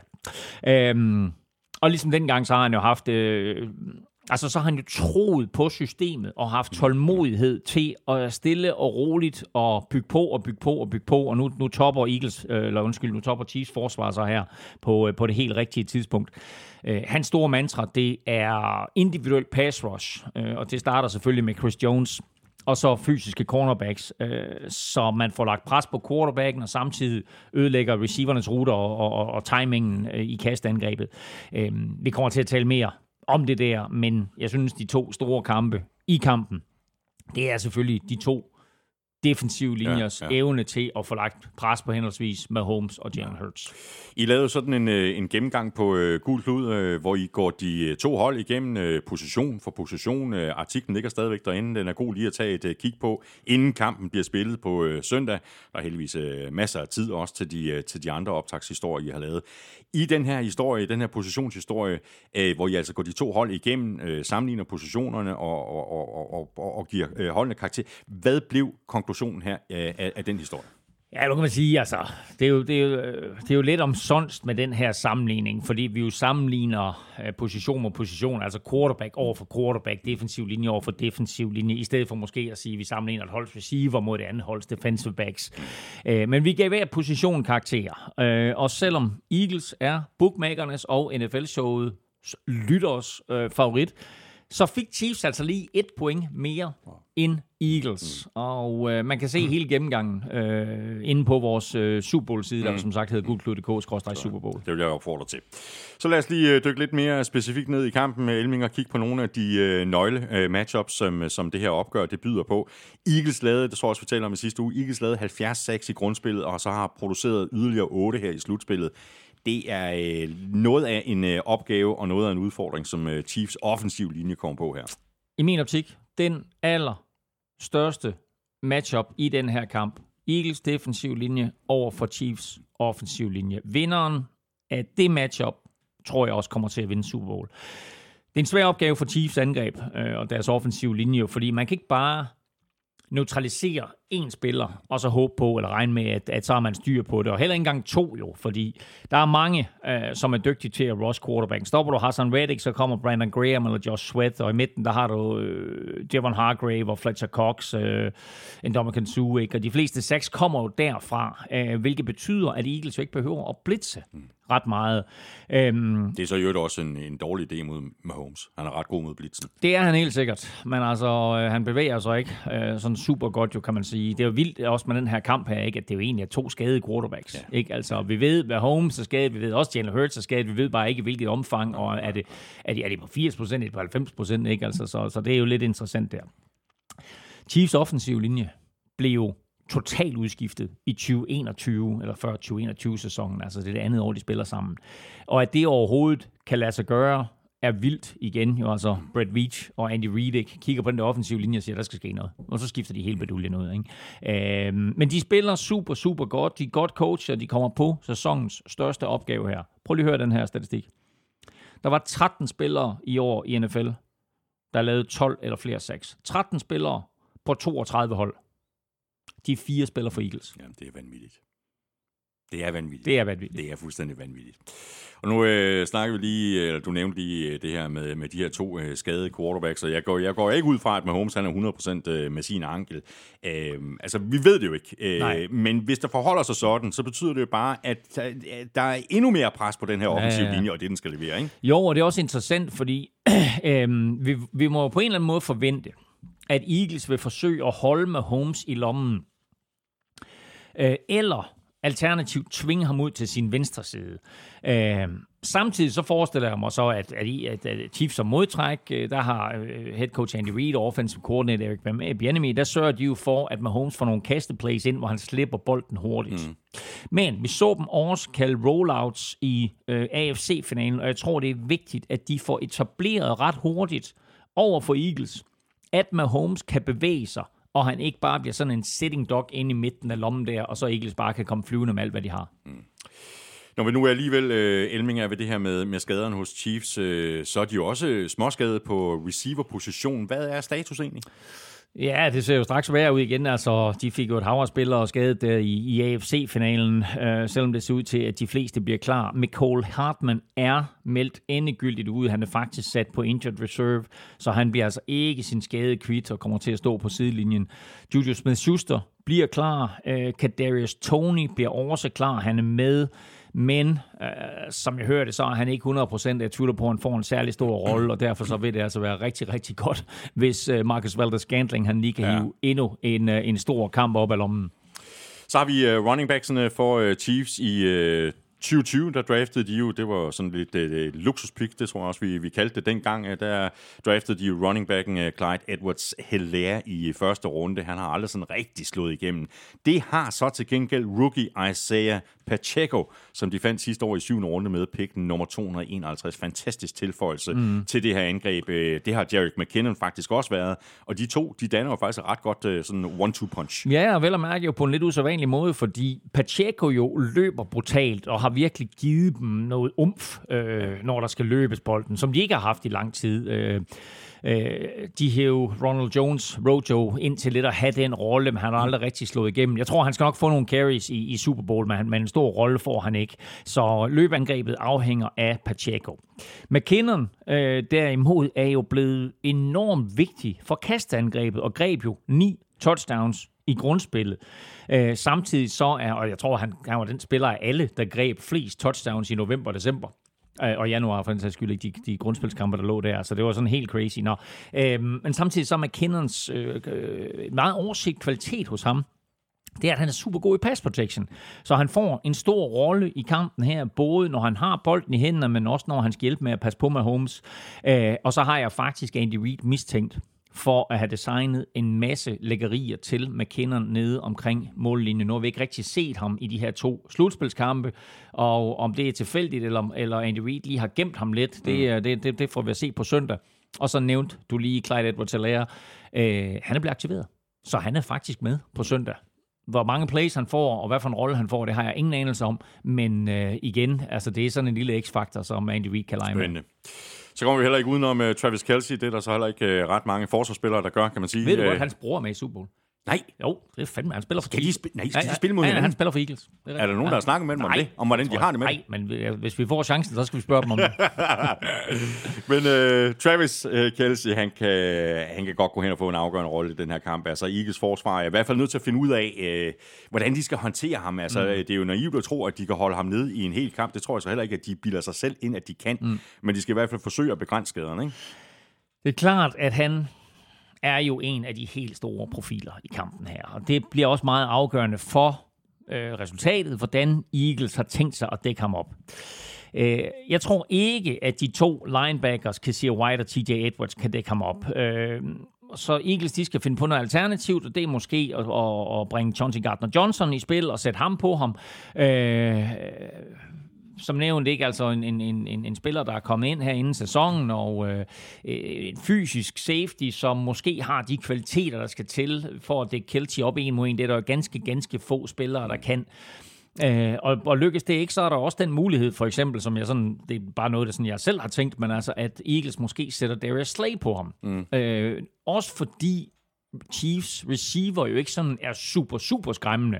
Så kan man jo godt tage en cornerback som Darius Slay, der er stor, stærk, hurtig og brutal, og sige, du tager sgu Kelsey, og så må vi finde nogle andre løsninger mm. på receiver-positioner, altså til at dække receiverne op. Så øh, det er, det, det er sådan øh, nogle af de tanker, jeg går med omkring, hvordan Eagles eventuelt kunne, kunne tage Kelsey ud af spillet. Husk tilbage på øh, Chiefs mod Box i Super Bowl 55. Der lykkedes det jo faktisk for Box at lukke ned for Kelsey. Kan Eagles gøre det samme så er de også et, et skridt nærmere, øh, nærmere en Super Bowl sejr. Og jeg tror faktisk også, at det bliver vigtigt, at de prøver at variere, hvordan de dækker ham op. Ja. Sådan, så det kan forvirre med Holmes. Måske Han er svær at forvirre. Ikke? Altså, det er ikke sådan, at han panikker. Øh, øh. Men altså, hvis de bare varierer det, så tror jeg, du ved, at at de vil have en større, øh, større chance for at komme, komme succesfuldt ud af det her. Nu skifter vi øh, side. Nu skal vi nemlig øh, fokusere lidt på, øh, hvad vi skal lægge mærke til, når Eagles har bolden, og Elming sådan helt overordnet. Hvad er det vigtigste for Eagles på angrebet? Løb bolden. Og, så, og så selvfølgelig holde styr på, på Eagles, eller på, på Kelsey, som, som vi lige har gennemgået. Men øh, det hører mere til, til forsvaret, kan man sige. Jeg tror, det er vigtigt øh, for at kontrollere klokken og tempoet i kampen, at de løber bolden. Fordi Lad os nu sige, at, at de, de, øh, de kan skrue nogle lange angrebsserier af øh, eller sammen og, øh, og, og beholde bolden i egen rækker. Så får Chiefs måske bolden syv eller otte gange i den her kamp. Eagles forsvar tillader i snit lige under 3 point per drive, modstanderne har. Så det vil altså svare sådan til en 21, eller om, øh, mellem 21 og 24 point øh, for Chiefs, hvis de kun får bolden de der 7 gange. Øh, det kræver selvfølgelig, at Eagles øh, er i stand til at løbe bolden, er, stiller sig tilfreds med at få 4-5 yards på nogle løb, 4-5 yards på nogle korte kast og så videre. Og så at de selvfølgelig selv får bolden mm. i endzonen, når de har muligheden for det. Men altså, kan de holde Chiefs til, lad os sige, 24 point eller derunder, så er der en, en vis sandsynlighed for, at det her angreb her, det også ender med at, at trække sig sejrsrigt ud af Super Bowl. Det, det første, du sagde i forhold til øh, Eagles angrebet, øh, det er løbbolden, og, og de har jo måske NFL's øh, bedste offensive mm. linje. Det er jo sådan set et meget godt udgangspunkt at have. Spørgsmålet er bare, om den her linje kan håndtere Chris Jones mm. og resten af banden. Ja, det er klart, at det er et af de helt store spørgsmål, og øh, jeg hørte også, at... Øh at Jason Kelce i forbindelse med det her interview, jeg omtalte tidligere, der blev han spurgt også til Chris Jones, og han sagde, at det var meget interessant faktisk. Øh, han sagde, at, at uh, Chiefs vil jo forsøge at lade Chris Jones sådan mere eller mindre øh, for hvert play glide ned ad linjen stå over for en ny mand på den offensive mm, linje, mm. og så se, hvor har vi den bedste matchup. Ja. Okay, jeg kan, jeg, kan, jeg kan ikke slå Kelsey. Ikke? Jeg kan ikke slå Lane Johnson. Hvad, hvad, hvad med Seu Marlo? Kan jeg slå ham, eller skal jeg et andet sted hen? Ikke? Altså, og det er lidt interessant, det der. Ikke? Det er sådan noget, man ikke lige tænker over, men det er sådan en lille, lille spil, der foregår i kampen, at de finder ud af, hvor har vi den bedste matchup? Hvem kan ikke håndtere Chris Jones? Øh, og det er klart, at han er en af, en af de her helt store udfordringer, som den offensive linje øh, for, for Eagles øh, står over for. Men de har været spektakulære hele året, og har ikke rigtig nogen svagheder. Altså, nu nævnte jeg Dexter Lawrence og sat ham på mit, mit All-Star-hold der, ikke? Altså ham håndterede de jo mere eller mindre mm. øh, uden problemer, da de mødte Giants, ikke? Og de havde også fuldstændig styr på Nick Bosa, øh, da de slog øh, 49ers. Øh, Kelsey og Lane Johnson, begge to first team all-pro. Mm. Landon Dickerson, øh, venstre guard der, er valgt til Pro Bowl, ikke? og de to andre er jo også øh, super dygtige. Venstre tackle, er jo, øh, altså de har jo, de har, de har taget Ayers Rock fra Australien, ikke? og så har de sat ham ind på højre, eller på venstre tackle der i form af Jordan Mailata, ikke? og så har du højre guard, som jeg lige nævnte, uh, Isaac Seumalo der, ikke? Det bliver primært, tror jeg, de tre inderstes opgave at håndtere Chris Jones, men altså de Chiefs kommer til at lede efter det her mismatch, hvor de kan få det, uh, og det bliver naturligvis en, en, en stor mundfuld for dem, fordi når de så har styr på ham, så er der altså lige nogle andre spillere, de også skal, exactly. kan koncentrere sig på. Det er det helt store problem. Jeg glæder mig til at se, hvordan de håndterer ham, og jeg glæder mig til at se, om, og, og, hvordan og om de dobbeltteamer ham, eller de er, jeg vil ikke kalde det naive nok, men om de er modige nok, lad os kalde det det, til at håndtere ham en mod en. Og så har vi altså Eagles øh, løbeangreb. Øh, der var en, der var to, der var tre, øh, fordi det her løbeangreb består lige præcis ikke af en eller to running backs, men faktisk tre. Ja, faktisk fire jo, hvis du tager Jalen Hurts med. Det er rigtigt, ja. Ikke? Så, men altså de her tre spillere, der officielt øh, har øh, stillingsbetegnelsen, øh, stillingsbetegnelsen running back, det er Miles Sanders, det er Boston Scott, og det er Kenneth Gainwell. Og øh, Sanders er starteren, men det har faktisk været Gainwell, der har haft øh, størst succes i de to første playoff-kampe, og så har Boston Scott jo faktisk øh, scoret både mod Giants øh, og 49ers. Og løbeangrebet afhænger selvfølgelig ikke kun af de tre, men naturligvis også af den offensive linje. Og det her, at jeg siger, at det er vigtigt, at, at Eagles simpelthen bare skal prøve at tvinge bolden ned i halsen øh, på Chiefs, øh, og kommer Chiefs op med 8-9 mand i boksen, så er det, Jalen Hurts skal, skal ud og kaste og se, om han kan ramme nogle af de der dybe skud ned ad sidelinjen. Mm. Nu talte vi jo lige om uh, Travis Kelsey, da vi havde fokus på uh, Chiefs. Uh, Eagles har uh, Dallas Goddard på, uh, på tight end. Han har jo ikke nogen Kelsey. Det betyder så ikke, at han ikke uh, godt kan gå hen og få en stor kamp. Jeg kan godt se Dallas Goddard gå hen og blive en af de helt store overraskelser i den her Super Bowl. Altså Chiefs forsvar kommer til at fokusere på at stoppe løbet, og så holde styr på uh, de der to receiver på ydersiden. Og det kan altså efterlade Dallas Goddard i en masse en mod en situationer. Prøv at han er stor dreng. Han er stor dreng. Han er en 195 cm høj og 115 kilo. Øh, han har god fart. Han har sikre hænder. Øh, så det er et rigtig, rigtig godt våben, øh, som han har at, at, at lege med der, øh, Jalen Hurts.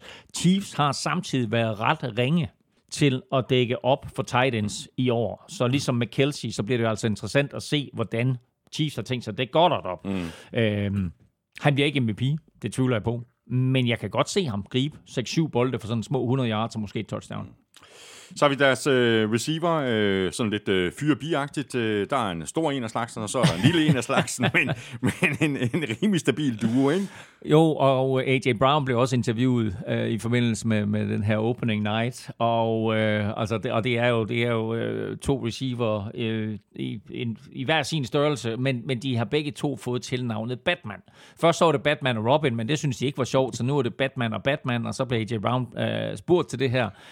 Og så øh, sagde han, jamen, øh, altså, vi har en, en øh, wide receiver 1A og en wide receiver 1B, og så snakker han lidt videre, og så kom han faktisk til, at, jeg vil ikke sige tale over sig, men så brugte han selv det her Batman-begreb, og der sagde han Slim Batman.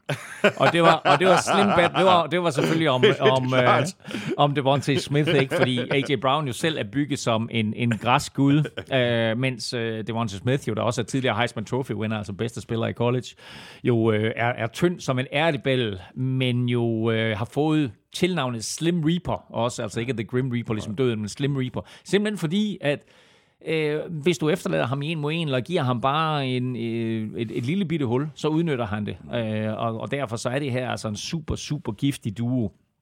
AJ Brown er jo ofte øh, det dybe mål, øh, og greb 88 bolde i grundspillet for små 1500 yards. Ikke? Altså vi tænker på det her Eagles-mandskab som et løberhold, ikke? han greb altså 1500 yards. Øh, Devontae Smith greb 95 bolde. Lidt kortere, de fleste af de ruter, han løber, men fik altså 1200 yards samlet. Ikke? Så altså to receiver over 1000 yards her. Og så scorede de altså henholdsvis 11 og 7 touchdowns. Øh, vi så Chiefs unge bagkæde med fire rookies inden, øh, imod Bengals, gør det rigtig, rigtig godt imod Joe Burrow og, og hans øh, giftige receiver der. Men øh, her der kommer de altså på en, en helt anden opgave også, fordi øh, Eagles selvfølgelig er i stand til at løbe på den måde, de er.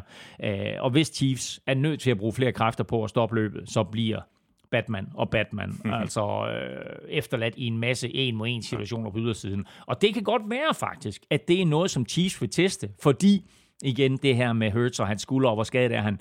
Kan han ramme de der dybe skud, eller kan han ikke? Hvis AJ Brown og Devonta Smith de er en mod en, så ryger de ned ad sidelinjen, og så er det op til Hurts at levere øh, den præcise bold. Så har vi uh, special teams. Uh, det er jo sådan lidt uh, enheden, der ofte bliver glemt. Altså, der er tre enheder på et, et fodboldhold. Der er offensiven, der er defensiven, og så er der special teams. Og man skal ikke kæmpe af special teams. Super vigtigt, især i, mm. i tætte uh, kampe. Hvad, uh, lad os tale lidt om, om special teams. Hvad siger du til de uh, to kickere? Jeg synes, de er meget ens. Altså, der er ikke et hold, der på den måde har en, en stor fordel, hvad angår kickerne. Chiefs har Harrison Butker, Eagles har Jake Elliott. Øh, både Chiefs angreb og Eagles angreb har jo været så gode til at score touchdowns i år, øh, at de her to kicker, de kun har forsøgt henholdsvis 24 og 23 field goals øh, hele sæsonen. Ikke? Ja, eller i grundspillet. Jeg, jeg, jeg hælder lidt mere til Harrison Butker af en årsag, det er, at han simpelthen er mere battle-testet. Øhm, han er 5 for 5 i slutspillet, og sparker også lige en game winner i sidste sekund der mod Bengals. Og det er ligesom om, du ved, der er noget mentalt der, som han øh, har været igennem her i, i slutspillet, så han måske kan tage med sig ind i Super Bowl. Mens Elliot, han jo har sparket øh, to field goals i slutspillet, og begge to i, i kæmpe blowouts. Så er jo ikke rigtig sådan øh, blevet, blevet testet i den her situation. Ja. Trods alt også den største kamp, han står i nogensinde. Ja. Så har vi de to ponder. Øh, har Chiefs måske en lille fordel her? Øh, ja, det synes jeg faktisk, du har ret i, fordi det er jo interessant, at når vi ser på en kamp som det her, hvor de to mandskaber jo sådan spiller for spiller er meget lige, så, så synes jeg jo faktisk lidt, at ponder er den position, hvor der er størst forskel. Øh, rent statistisk, så holder Chiefs ponder Tommy Townsend, så holder han et snit på 10 yards mere per punt ja. end Eagles Brett Kern. Øh, og i en Super Bowl som den her, hvor, hvor field possession kan blive meget afgørende, øh, der har Chiefs klart en fordel med, med Tommy Townsend. Der er altså lidt større sandsynlighed for, at han vender banen rundt, end, ja, ja. Uh, end, uh, end Brett Kern gør. Um, og tænk på, Kern, ikke? Altså, han er kommet til Eagles. De fik deres ponder skadet, og så kommer han til Eagles midt i december. Uh, så er jo faktisk jo sjovt nok den 12. december. Så når Super Bowl bliver spillet 12. februar, så har han været i klubben præcis to måneder. det er stærkt. Hvad med uh, punt return, kick-off return? Uh, falder det umiddelbart ud til, til nogens fordel? Ej, altså ikke rigtigt. Hvis jeg skal fremhæve en enkelt spiller, så er det måske øh, Chiefs øh, rookie Sky Moore, der har haft sådan en lidt skuffende første sæson, men øh, giver Chiefs et, et, et, et rigtig fint våben på punt returner. Øh, på grund af skader og rotation, så er jeg faktisk i tvivl om, hvem der kommer til at returnere kickoffs for Chiefs, og på den måde, som kickoffs bliver håndteret nu om dagen, der er det også lidt ligegyldigt. Jeg tror faktisk ikke, at øh, Eagles kommer til at få det eneste kick-off. Øh, Nu talte vi om kickerne før. Harrison Butker, han sparker jo konstant bare bolden ud af endzonen. Så jeg tvivler på, at, at de får et, et kick-off. Hvis de får et kick-off, så er det formodentlig Boston Scott, der skal ned og løbe det. Øhm, og så har Eagles, øh, ligesom de hed Brett Kern ind midt i sæsonen, så hævde de også en punt returner ind midt i sæsonen, der hedder Britton Covey. Øh, det var i oktober til det eller andet, øh, mm. og han bliver deres punt returner. Men øh, øh, Sky Moore måske den ene spiller i hele det her return game, som har en lille fordel over for de andre. Det her, det var altså de uh, matchups, som vi havde valgt ud. Uh, jeg tror faktisk, at vi er kommet ret uh, godt rundt om det hele. Altså, der kan selvfølgelig godt uh, være andre ting og andre spillere, der kommer til at afgøre den her kamp, uh, men her var der i hvert fald lidt at holde øje med. Og husk så lige at smutte ind på gultud.dk. Der er flere rigtig gode uh, optagsartikler at uh, gå i uh, flæsket på. Jeg tror, det bliver en kanonkamp, det her. Det bliver en kanonkamp. Det, jeg, ved du hvad? Jeg vil sige en ting. Jeg tror også, det bliver en kanonkamp. Der kan ske... Øh, der kan faktisk ske det, at vi får lidt en gentagelse af Super Bowl 55, hvor Bucks kørte Chiefs over. Tænk på Eagles. De knuste Giants. De knuste 49ers. Og de kommer ind til den her kamp, og de er en lille bitte smule øh, favoriseret. Jeg tror, det er 1,5 point eller sådan noget, de Ja, er favoriseret ja. med, ikke? De kommer ind, og så kører de bare Chiefs midt over, så bliver det sådan noget 35-14-agtigt. Det håber jeg ikke. Nej, det håber jeg heller ikke, men altså, det, jeg kunne godt se det ske. Lige om lidt, øh, der skal vi have sat vores øh, Super Bowl picks. Øh, vi skal også omkring øh, quizerne og se, om vi ikke kan få et øh, par rigtige svar i dem. Først der skal vi lige øh, omkring vores øh, gode venner fra BookBeat og det her øh, super gode tilbud, som du skulle tage at øh, slå til på. Du får nemlig adgang til over 700.000 titler i to måneder, fuldstændig gratis og uden at binde dig til noget, og det gør du, hvis du signer op på bookbeat.dk-nfl. Lige nu er det sådan, at øh, BookBeat tilbyder nye kunder 45 dages fri adgang, men med vores kode, der får du altså to måneder. Elming, nu er det jo ligesom blevet sådan en ting her i showet, at du finder nogle titler, som er helt øh, reelle, men hvor du så måske også lige øh, digter lidt om, hvad bøgerne de handler om. Hvad mener du Øh, med det? Det er der så øh, noget, øh, som øh, ligesom har smittet lidt af derude. Nå, Her forleden, der var der en af vores faste øh, lyttere, Johannes Hårgaard, mm. der tweetede et billede af bogen Reserven. ja. Og som han skrev, efter inspiration for Elmings gennemgang af bøger i NFL-showet, var jeg lige ved at hive denne bog om Carson Wentz ned fra hylden. Det er jo meget præcist, ikke? Altså reserven, det er jo øh, ja. den om øh, Prins Harry. Præcis, og Prince Harry ligner jo også Carson Wentz det er lidt. præcis. ja, ja. Og, og Carson Wentz er også lidt reserve, ikke? Jo, det må, må man roligt sige. Nå, jamen har du fundet nogle, øh, nogle gode titler? Naturligvis. Jeg har, Sådan, jeg har, jeg har øh, bogen om afslutningen på 2022-sæsonen, der bare hedder En sidste søndag. Så har jeg en bog, Eagles-fans håber at læse på mandag. Ørnens erobring. Er der en bog, der hedder det? Ørnens erobring. Sådan. Og så skal jeg jo selv til Østrig, så jeg øh, har øh, taget en tysk bog med om Patrick Mahomes, der hedder Der Indianermann. Der Indianermann! det er stærkt. Åh oh, ja, der er nok at gå i kød på derinde, og hvis du ikke allerede er kunde hos uh, BookBeat, så skal du tage overveje at blive det. Du får nemlig adgang til over 700.000 titler. De første to måneder er som sagt fuldstændig gratis, og det er de, hvis du signer op på bookbeat.dk-nfl, der er indianermand. Du binder dig ikke til noget. Du skal lige huske at melde fra igen, hvis du ikke ønsker at fortsætte med dit abonnement efter prøveperioden. Og som jeg også sagde i sidste uge, så er det altså ved at være sidste udkald, øh, hvis du vil have de her to måneders øh, gratis adgang, fordi efter den 13. februar, der bliver øh, prøveperioden på bookbeat.dk nemlig sænket til et langt lavere antal dage. Vi skal have quizzen. Åh, oh. Det er tid til quiz, quiz, quiz, quiz, quiz. Ja, du forvirrer mig altid med de der lange spørgsmål, Elming, og så er det sådan en eller anden blindgyde og et eller andet, og så kommer der et eller andet spørgsmål. Så, så har jeg Spørgsmålet var bare- fokuseret på alt muligt forkert. Cowboys og Steelers Ja. er de to eneste hold, der har mødt hinanden tre gange i Super Bowl. Ja. Der er faktisk fem andre klubber, der har mødt hinanden to gange i Super Bowl, altså ikke tre gange, men to gange, og der gav jeg den ene, og det var Cowboys mod Bills. Mm. Yes. Hvem er de fire andre? Og så sagde jeg Bengals og 49ers Det er øh, med det samme. Det er korrekt. Øh, og så har øh, øh, Bills og Cowboys i begyndelsen af 90'erne, de spillede også mod hinanden. Jamen, det var Så- den, jeg gav dig. Men det var er kor- den, Er okay. det korrekt? Øh, godt, så har vi øh, Patriots Giants. Korrekt. Super Bowl 42 og 46. Ja. Øh, bum, bum, bum, bum, bum. Øh, Steelers Cowboys. Hvad Tre gange. Tre gange. Ja, det var tre gange. Ja. Så hvor, hvor mange mangler vi? To? To, ja. Den ene er svær, den anden, den anden er... Den, den anden, der var Brady med begge gange. Ah, han spillede mod to forskellige quarterbacks på et hold, der spillede i grønt, som også er i Super Bowl på søndag. hvad? Patriots og Eagles. Ja. Mødtes i Super Bowl 39 med Terrell Owens for, for Eagles og uh, Donald McNabb som quarterback. og så, Oh, og så ja. mødtes de i Super Bowl Det var 52. der, hvor han havde det så skidt lige dengang Ja, ja, ja. kampen den, øh, den skulle i gang. Der stod Ja, han og kastede op ind på banen. Og så Super Bowl 52, hvor Nick Foles jo Ja. øh, vandt Super Bowl, som Brady vist aldrig har tilgivet ham. Og den sidste, den er pissvær. Er den pisse svær? Ej, det er ikke jeg, svær. jeg, jeg tror, jeg har den. Ja, godt. Kom så. Det tror jeg. Ja, kom så. Øh, det er i hvert fald øh, Dolphins. Ja, det er rigtigt. Og så tror jeg, at... Øh, jeg, tror, jeg, jeg tror, det er Dolphins og Redskins. Jamen, det er da fuldstændig rigtigt. Dolphins ubesejrede sæson i 1972 Ja. sluttede med en Super Bowl sejr over Redskins, og så vandt Redskins faktisk Super Bowl 17 på baggrund af John Reaganomics, John Riggins, running backen, øh, som, øh, som trumlede hen over Dolphins der. Fantastisk. Så, øh, flot, flot, Thomsen. Jamen, øh, tak for det. Stærkt. Elmingsen. Øh, så var der øh, mit lidt øh, tricky øh, Ja. ja. spørgsmål til dig. Hvad altså, har- jeg sagde Brady, Ja, Eagles Ja. og Chiefs. ja hvad er det til ham? Hvad er det til fælles? Ja. Så der er sådan en, en, en fællesnævner her. Okay, det, er- altså det eneste, jeg sådan lige kunne komme på, og det kan godt være, at jeg går i en helt forkert retning, men det er noget Super Bowl, og det er, at Brady har besejret både Eagles og Chiefs i Super Bowl, men selvfølgelig for to forskellige mandskaber. Brady vandt ja. med Patriots og Men Eagles. han, var det ikke. Og han vandt med Bucks over Chiefs. Svær var det ikke. Det var, det var quizspørgsmål. Okay, men han tabte jo så også med Patriots til Eagles. Ja, ja, men sådan er, sådan er det jo. Ja. Nå, jamen det var, det var da dejligt. ja. Godt så. Så det, var, det skal du ikke sidde og stresse over. Nej. Nu skal vi så have sat vores øh, ene pick, picket til øh, Super Bowl, og i forhold til vores lille indbyrdes opgør, så får det jo ikke andet end kosmetisk Jo, jo. betydning. Der er 100 point på den her. Ligesom øh, sidste år i øvrigt, øh, hvor det heller ikke øh, havde andet end kosmetisk betydning, der øh, vandt du jo, og hvor du på det her tidspunkt førte med 175-173. Det var lidt mere tight end det er i år. Øh, I år der fører jeg med 182-163. Chiefs Eagles. Ja, du får Ja. lov at skyde først. Puh, ja.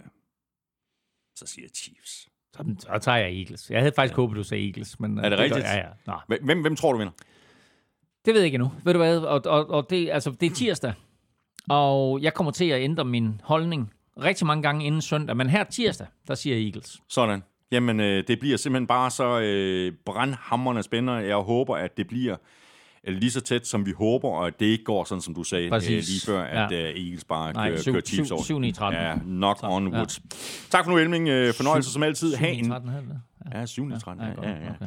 Ha' en fantastisk øh, god øh, Super Bowl, og god tur til øh, Østrig. Tak, og, og have også en uh, god Super Bowl til dig. Hvordan skal du se den?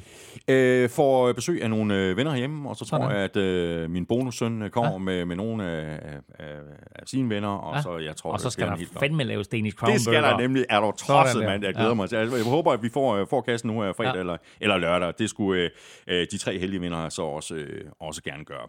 Så øh, super god øh, Super Bowl til øh, alle, der lyttede med. Tak fordi, at øh, du gjorde det, og hvis du synes om det, vi laver, så skulle du øh, tage og anbefale os til alle dine venner. Du kan også stikke os en øh, anmeldelse af fem store stjerner, et af de steder, det er muligt.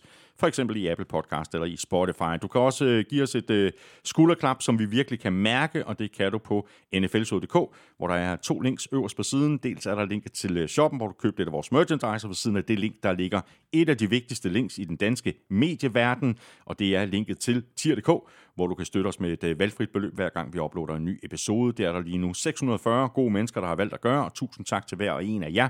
I er med til at sikre jer, at vi kan blive ved med at lave NFL-showet uge efter uge, år efter år, og altså også her i 2023.